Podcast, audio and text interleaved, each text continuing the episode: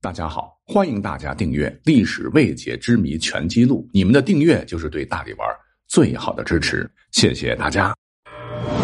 由喜马拉雅联合大历史独家推出探秘类节目《历史未解之谜全记录》，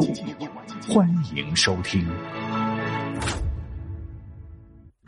咱们小时候肯定都穿过开裆裤，大小便方便，小朋友大人都省心。不过呢，很多国外的宝宝跟咱们中国的宝宝比，人家可是不穿开裆裤的，尤其是在公众场合。这倒不是说国外的家长不如咱们聪明，而是他们认为就算是小婴儿，性器官也有其隐私，出于对宝宝的保护和对他人的尊重。还有呢，就是宝宝拉屎拉尿自个儿控制不了，穿着开裆裤呢会随地大小便，一旦发生，无论是在公众场合还是在他人家里做客，他们认为是极不礼貌的，甚至是违法的。所以呢，给小孩穿开裆裤不是说他是陋习吧，好像是咱们国家的专利。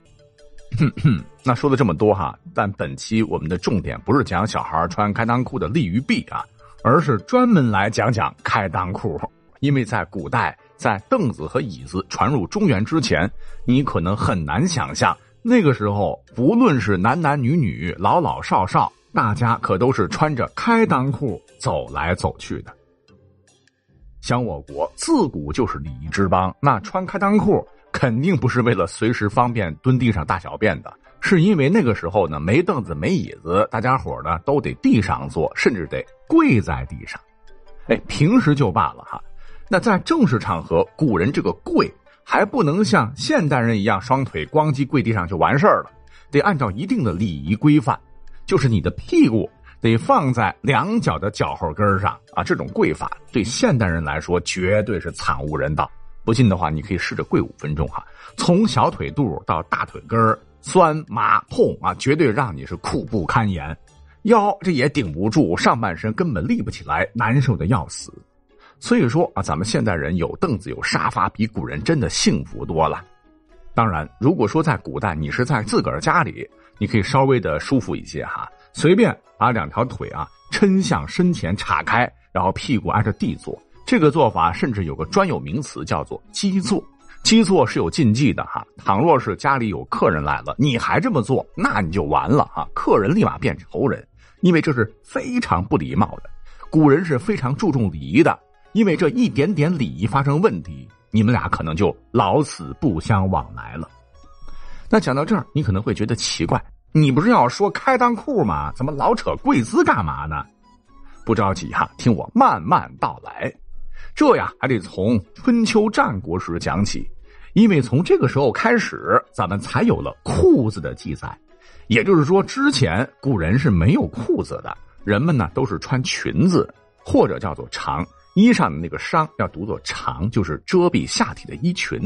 就是在裙子下面直接两条光腿，然后呢每条光腿上套上一只用于保暖的套筒就行了。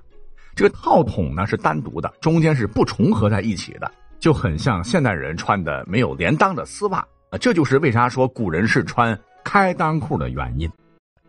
刚讲到了，根据最早的记载，古人其实呢曾经穿过裤子，只是这个裤子跟现在的裤子比还是有一丁点区别的。咱们历史课本学过，说是在先秦时代，不是有一个著名的政治家军事家赵武灵王吗？他曾经推服胡服骑射，组建骑兵部队，就破天荒的摒弃了从前宽大衣袖的中原衣服，改为了短衣短袖的胡服。尤为画龙点睛的是，以前中原士兵骑马打仗时都穿着开裆裤，两腿岔开，然后呢中间骑在马背上，实在是生硌着蛋疼。那面对这样的痛点呢，赵武灵王他老人家就创造性的研发制成了类似现在裤子的这种合裆裤，是大为提高了军队的战斗力。只是很可惜，当时穿连裆裤的只有士兵、猎户等特殊群体，社会上那些高贵的贵族就是死活坚持所谓光荣的传统。尤其在隆冬时节，甘冒得老寒腿、鸟巢受凉、感冒流鼻涕的危险是穿开裆裤。上行下效嘛，社会上老百姓就跟着学，连体裤就此呢也就没有推广开来。那么这就导致了一个问题那宋代凳子普及以前的古人们，如果一旦要跪下来，不好好的跪着把屁股放在脚后跟上，而是要双腿岔开或者是盘坐，那尴尬的情况就会出现了。如果说别人在你对面的一眼，很可能就会看到你的私处，所以说这是很不礼貌的。好，那讲到这儿，你肯定会说了，那穿条内裤不就全部都遮挡住了吗？在这里啊，要告诉各位，很长的历史时期，古人是不穿内裤的。换言之呢，咱们中国人穿内裤的历史并不长。可是呢，就算是有内裤，你都让对方看到你裤裤的颜色了，也会造成不好的观感嘛。不过呢，话说回来哈，我发现社会上有不少人似乎是反骨了，他们是比较有个性的一群人，认为不穿内裤是另一种性感表达。哎，这真是让那些当年被迫穿开裆裤跪着腿都断了的古人们情何以堪呢？